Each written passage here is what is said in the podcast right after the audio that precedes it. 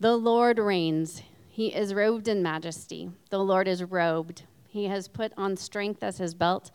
Yes, the world is established. It shall never be moved. Your throne is is established from of old. You are from everlasting. The floods had lifted up, O Lord. The floods have lifted up their voice. The floods lift up their roaring, mightier than the thunders of many waters, mightier than the waves of the sea. The Lord on high is mighty. Your decrees are very trustworthy. Holiness befits your house, O Lord, forevermore. Let's pray. Father, you are mighty. You are in charge of the entire cosmos. And as we come to listen to your word today, may we see ourselves rightly. May we experience the grace of the Father through the work of the Son and through the application of the Holy Spirit. May you be glorified, we pray, as we hear your word. In Jesus' name, amen.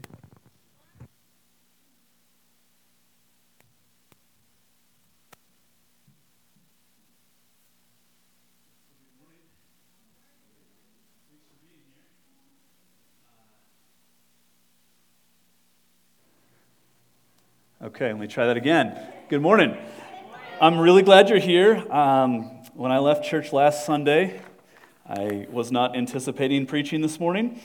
And uh, as the events of the week and text messages and all that have kind of uh, been proliferating this week, um, I, I wondered if I might be the only one here this morning. So I'm really, uh, really glad to see you. And if you're online, thanks for joining us online. Are we um, are we working on that? Are, if, okay, I'm going to keep talking, and if something needs to change, let me know. Uh, all right. So Pacifica, California is a uh, beach community. It's a town of about forty thousand people just south of San Francisco on the uh, the coast of Northern California. And it's a quiet little beach community with cliffs overlooking the Pacific Ocean. Apparently, it is home to the world's most beautiful Taco Bell, if there can possibly be such a thing.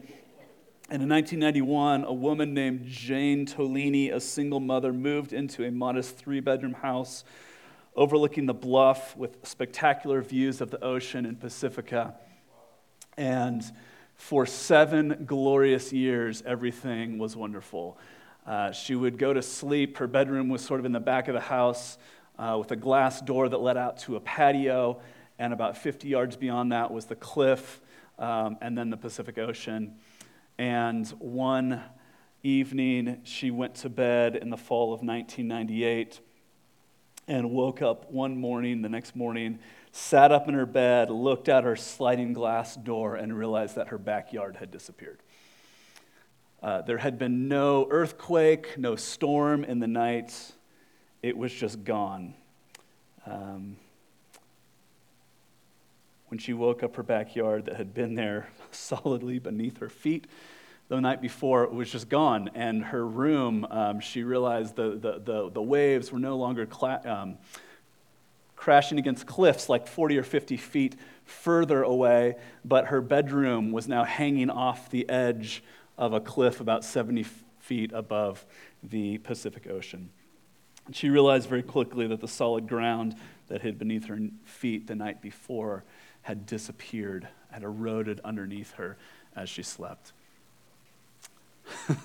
And I tell you that story because I think it maybe captures something of what life has felt like for many of us in the last several years. One moment life feels certain and stable, and the next moment, seemingly without warning, it's as if the ground beneath our feet has simply vanished. And the precariousness of life becomes an existential question for us. And really the question that I want to wrestle with this morning as we look at Psalm ninety-three is this: where do you turn when the world around you feels unstable? To whom or to what do you look when the world underneath you feels like it is slipping away? For much of the last, let's um, say fifty-ish years, not exclusively, but, but for many of us living in the West, it has felt like a time of unprecedented stability. Unprecedented stability where things like comfort and stability are a given. And yet all of that um, feels like it is changing, doesn't it? In nineteen ninety-two, Francis Fukuyama published a book titled The End of History and the Last Man, in which he argued that Western society is approaching the apex of human history. The end of history doesn't mean like we're reaching the apocalypse and everything's going to explode, but but rather um, Francis Fukuyama's theory was that history was a struggle between human cultures as um, human cultures struggle against one another, they evolve, and we have now finally, post fall of the Berlin Wall, post the fall of the U S S R, have defeated evil. All real enemies have been overcome. And so in The End of History and the Last Man, Fukuyama argues that Western liberal democracy is the height of human civilization. And so this, en- this, this kind of ongoing clash of cultures has reached its climax, and there is no further direction for human civilizations to develop into. And so therefore, he said that we've arrived at the end of history. It's almost been inevitable that history would get to this place where conflict would cease and life would be stable and everything would be wonderful. He published that in nineteen ninety-two, and for the first couple decades, I mean, it's been a very influential book, and for the next couple decades, it seemed like that thesis was mostly being borne out, and of course, all of that has been called into question over the last couple of years. Over the last couple of years, we have seen um, just an incredible amount of change and instability in, in, in our world, haven't we? Uh, a virus that we can't see, that we don't know exactly where it came from, we don't know what the consequences of it will be, has been fairly successful in holding us hostage for a, a, a big period of the last couple of years. A war with potentially devastating consequences has reopened the question of whether evil in the world has truly been vanquished. Political and cultural polarization seem to be tearing apart previously peaceful relationships, friendships, even families. And of course, there are so many other just deeply unsettling issues that we could mention. But one of the things I think that has come with um, all the change we've experienced culturally over the last couple of years is that we have lost the sense of predictability. I mean, I already said uh, seven days ago, it was not my plan to be talking to you about any of this this morning. Um, and we know that um, COVID diagnoses, diagnoses and sickness in our church have led to, uh, you know, we we, are, we canceled our Sunday school, our children's ministry this morning. Um, the change of plans, you know, on, on the on the um, on the personal level, it is much harder for us to say with certainty, like, yes, I'm planning to do this, and I intend to follow through on those plans. Uh, we've seen that at a global level. I mean, the Olympics being postponed a year. The Olympics, right? That never happens, right? The Olympics had to be put off by a year. And so, what do we do? What does it mean when we look to the future, when we can no longer look to the future with a sense of predictability? How do we get our feet back on solid soil? Where do we look to when the world around us is filled with chaos? And it's within those questions in mind that I want to turn our attention to Psalm ninety-three this morning. And I want to invite you to consider how Psalm ninety-three might recalibrate your posture towards life in an unstable world. Because if I'm honest, if you are a regular participant at the table, or if you've been involved in a Christian church for any period of time, I really doubt I'm going to say anything that will come as a, a sort of like something novel to you this morning. But rather, I think what Psalm ninety-three is doing is it, it is inviting us to recalibrate our hearts. Because when life feels uncertain, it is tempting to panic and to begin to spiral in our anxiety. And Psalm ninety-three comes to recalibrate our hearts by reminding us that we can live with confidence in the midst of the chaos of our world because God is our King. And so the first thing that I want you to see in this passage is that our world is stable because God is king. Our world is stable because God is king. The clear theme of Psalm ninety-three is the strength of God, that God's strength is mightier than the chaos of our world. Listen again, Psalm one says, "The Lord reigns, he is robed in majesty. The Lord is robed, he has put on strength as his belt. Yes, the world is established, it shall never be moved." The emphasis here is on God's strength demonstrated through his action in creating the physical world. And the psalm is not um, speaking to the mechanics of how or when God created the world. Rather, it's asserting that our physical world is a stable and secure place because God is the one who created it. Verse two emphasizes that God is ancient, which points to his wisdom and his character. And the psalm is telling us that we live, that the world that we live in, and I know I kind of started this whole thing off by talking about the chaos of the world we live in, the chaos of the cultural moment that we were live, that we are living in. But the psalm is saying that the physical world is stable because it reflects the character of its creator. Our world is stable and trustworthy because God is stable and trustworthy. The implication here for us is that the stability of our world cannot be taken for granted. Rather, it is derivative. The stability of our world is derivative. It depends on the stability of the God who establishes his rule in creation.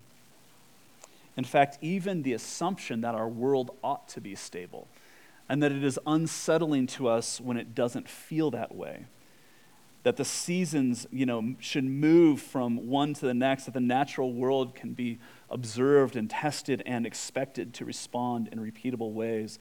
That assumption is a reflection of the character of the God who is the same yesterday and today and forever, that he has created our world to reflect the stability of his character. Okay, so that's what the psalm is saying. It's declaring that the world is stable because God is stable and he created the world. Now, I know that saying what I've just said about God's work in the world, it it, it tends to create in us this response, this kind of like im- apologetic impulse that says, now how are you going to defend that? Um, how are you going to d- discuss the, the nature of laws of physics and how they're related to God's providence? How are you going to articulate uh, or respond to a debate between creation and evolution? And all of these apologetic type questions emerge. And a lot of that, I think, is due to the cultural moment that we live in, and that's fine, and there's a place for that, but the emphasis of the psalm is not on that. The psalm makes no attempt to defend its claims. Rather, it is telling us that the stability of the world is not inevitable, but rather it's a reflection of who our King is, and that provokes a response from us. And so when life feels uncertain, we should interrogate our assumption that life ought to be more stable. We should interrogate the assumption that life ought to feel different than it was, and when we interrogate those assumptions, it leads us to the God who is established, who has established our world on its foundation, and who it says is robed in majesty, and we should respond by standing in awe of him. We should respond with worship. We cannot take as a given We cannot take it as something that is owed to us that our world is stable. And when we see that, our response is gratitude. Uh, Andrew Peterson is a uh, Christian musician based out of Nashville, and he's he has this song that um, my family knows I've been sort of obsessed with um, for the past couple of weeks. And I wanted to read um, the, the, the lyrics of the first verse um, to you here, because it's it's getting at exactly this thing. He starts off saying, "Can't you feel it in your bones that something isn't right here, something you've always known but you don't know why?" There's this sense deep within us that something in our world is not right. Because every time the sun goes down, we face another night here waiting for the world to spin around just to survive. But when you see the morning sun burning through a silver mist, don't you want to thank someone? Don't you want to thank someone for this? Don't you feel that it is not inevitable, that the beauty of the sunrise is owed to us every twenty-four hours? Our world is stable because God, who is king, rules over it. And Psalm ninety-three is asking if you have ever had that reality pierce you in such a way that it takes your breath away. That we live in a world that is stable and good, even when it's not always good. And it's breathtaking. I um, recently, as it started to warm up, and my kids want to go ride bikes, I'm like, well, I need to get a mountain bike now that I live in Colorado so I can ride with my kids. And so I bought a mountain bike off of Facebook Marketplace. And I told Todd Onsa that I had bought a mountain bike. And I have no interest in like becoming a mountain bike person. I don't need another expensive hobby, you know. Um, I just want to ride with my kids, but I told Todd, and Todd's like, I have to take you on this ride with me. And so recently, Todd and I woke up way too early in the morning, and we went to this trailhead at sunrise, and we rode like fourteen miles around this loop. And um, I grew up in Southern California, where if you're riding a mountain bike, you're either going straight uphill or straight downhill, and it was just this gentle rolling trail. And we're surrounded by greenery, and the sun is rising in the east, and the Flatirons are beautiful on the horizon in the west. And it's just breathtaking. And I keep coming around a corner going, God, I can't believe I get to do this. This is, thank you. This is stunning. And it is not inevitable. It is not inevitable that our world is stable, and it is an incredible place, it is an incredible place to live, because God, who is stable and created our world, is our king and who rules over creation. So that's the first thing that this psalm teaches us. But the second thing that the psalm brings before us is this reality that though God is king, our world is chaotic. Though God is king, our world is chaotic. And Psalm ninety-three doesn't ignore the reality that life in this world is tumultuous. That though we expect life to be stable, though we expect that life ought to be predictable, though we expect to get along with people who are different from us, though we expect life to generally progress and get better as it goes along, both individually and culturally, often those things don't happen at all. Verse three says, "The floods have lifted up, O Lord, the floods have lifted up their voice. The floods lift up their roaring." It's almost like I can picture the, the author of this psalm sitting and writing this psalm out. And, and he's saying, he's writing, God is strong and the earth is stable under our feet. And then there's this voice that says, but what about the water? The earth is stable, but what about the water? Ooh, counterpoint, right? Like... And to understand the full effect here, we have to understand that in the ancient Hebrew imagination, water represents chaos. The ancient Israelites were not seafaring people. They were terrified of the chaos of the water. That's why the prophet Jonah in the Old Testament, when he when he flees from the presence of God, he goes to the sea and he gets on a boat because he knows that, you know, the God of Israel is confined to the land, I guess. But that, that's the way they thought about, about the sea. It was a place of chaos. And so the psalm starts by saying that the earth is stable because God created and upholds it. But then doubt creeps, uh, then the doubt creeps in, and it says, yeah, but what about when it is not stable? What about the waters? What about when the earth is not stable under our feet? The floods have lifted up their voice like the thunder.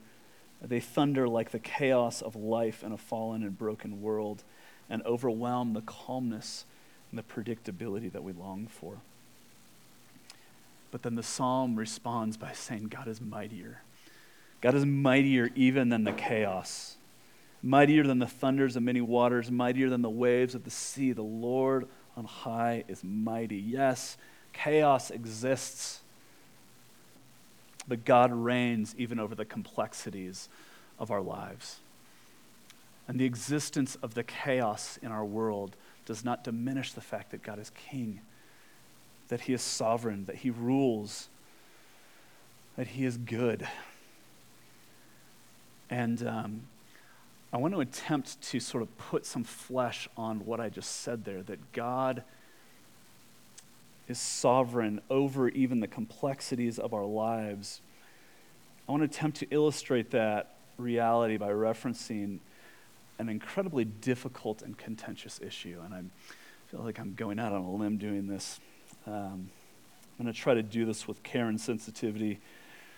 So you know that a couple of weeks ago, a leaked Supreme Court document um, indicated that the court is likely to overturn Roe v. Wade. And that that leaked document has sort of reinvigorated culture war debates that have been simmering for generations in this country. I'm being intentionally vague. I'm tr- I know we have kids here. I'm not gonna, I'm assuming you know what I'm talking about. On Friday, two days ago, the New York Times published an essay by Doctor Matthew Luftus entitled "When an Abortion is Pro-Life," in which he describes his work as a medical missionary doctor as someone who is firmly in the pro-life camp, working in South Sudan on the edge of a war zone, where a um, woman arrived, a pregnant woman arrived one day at his clinic having lost half of the volume of her blood over the previous two weeks, and he elected to perform that procedure in order to save her life. And he writes this, he writes about this in the New York Times. And he wrote this essay not to justify his decision or really even to advance a pro-life argument, but really to say, again, I emphasize in the New York Times, that the mighty acts of God in creation and redemption are the only thing sufficient to enable us to navigate the complexities of life in a chaotic and broken world. And he finished with these words. He says, "As I ponder this, I think about the resurrection. It is the only way any of this makes sense to me. Christ's resurrected body still bore the scars of crucifixion, such that Thomas knew he was the Lord by touching and seeing. And I trust that that child I will meet one day in heaven will unmistakably bear some marks by which I will recognize him. Still, the hope of the resurrection is that I will be able to clutch his hand and dance with that child to the praise of Christ. And it is in that hope that my colleagues and I keep working." Fleming Rutledge tweeted last night, "That is the most profound display of the gospel I have ever seen in the New York Times." That's amazing. And the reason that I read that to you this morning is not to try to, I don't know, pull on your heartstrings, but to simply say that when the Bible tells us that belief in God, that the belief that God is mightier than his creation, and that this belief that God is mightier than our creation is the ultimate solution to our doubt and despair, and that it is the key to living with confidence in the midst of a chaotic world, the Bible is not inviting us into that belief naively. We look at the chaos of our world that we know in our bones should be better than it is, and we ask the question, why? Why is life the way it is? And as far as I can tell, the Bible never attempts directly to answer that question. The Bible never cease, uh, seeks to make sense out of the senselessness of our world, but it does tell us two things. I mean, we see in this passage, it's not that God can't do anything. God is mightier than the chaos of our world. So it can't be that God cannot do anything. And secondly, it is not that he doesn't care. See, the great truth of Psalm ninety-three is that God is the king, that he rules, and that he reigns over our world. And the question that we have to ask then is, when did God become king? And how did that take place? And the truth is that, in one sense, God has never not been king. As verse one tells us, he is enthroned in creation from all eternity. God's glory and majesty and rule are clear through his work in creation, and yet there's more. When chaos enters into our world because the human race rebelled against our Creator, God doesn't respond in anger and judgment like a temperamental human king might, but rather he leaves his throne and he enters into his creation as a human. And in Jesus, he takes on flesh and he subjects himself to the chaos of our lives. The one who can command armies with a word, the one who, the Bible tells us, spoke the world, the creation, into existence, gives himself over to the uncertainty and the chaos of life in this world. And eventually, as Jesus is hung on the cross, he cries out to God, asking that question that we ask, why, God, why? God, why have you abandoned me? And he entrusts himself to God in death. And the beautiful irony of the cross is this, that the Gospels tell us, Matthew, Mark, and Luke, Matthew, Mark, Luke, and John tell us, the beautiful irony is that it is as Jesus is lifted up on the cross that he is enthroned as king. That's how he becomes king. He has always been king through creation, and yet as he is lifted up on the cross, Jesus is enthroned in the work of redemption as well. And if we look forward to the end of the story, Revelation eleven, verse fifteen, says that there is a day coming in the future when all of us will cry out, the kingdom of the world has become the kingdom of our Lord and of his Christ, and he shall reign forever and ever.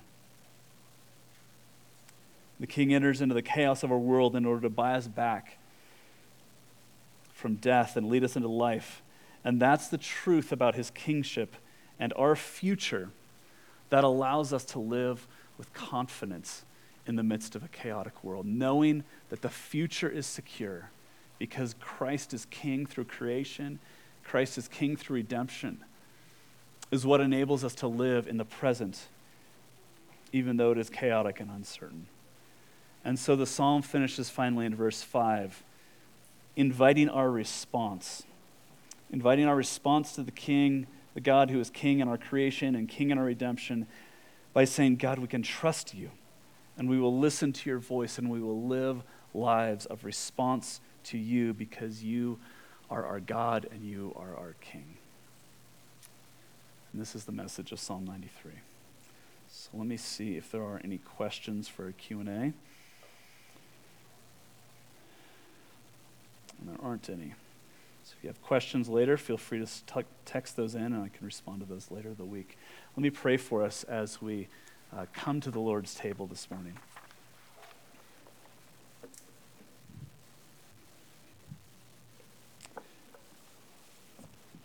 Jesus, we thank you and praise you for this reminder of your work in our world, in our lives.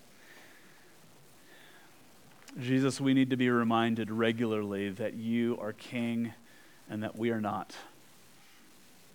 And that so often the chaos um, externally in our world and the chaos in our hearts threatens to overwhelm us when we believe that we are the ones at the center of the universe.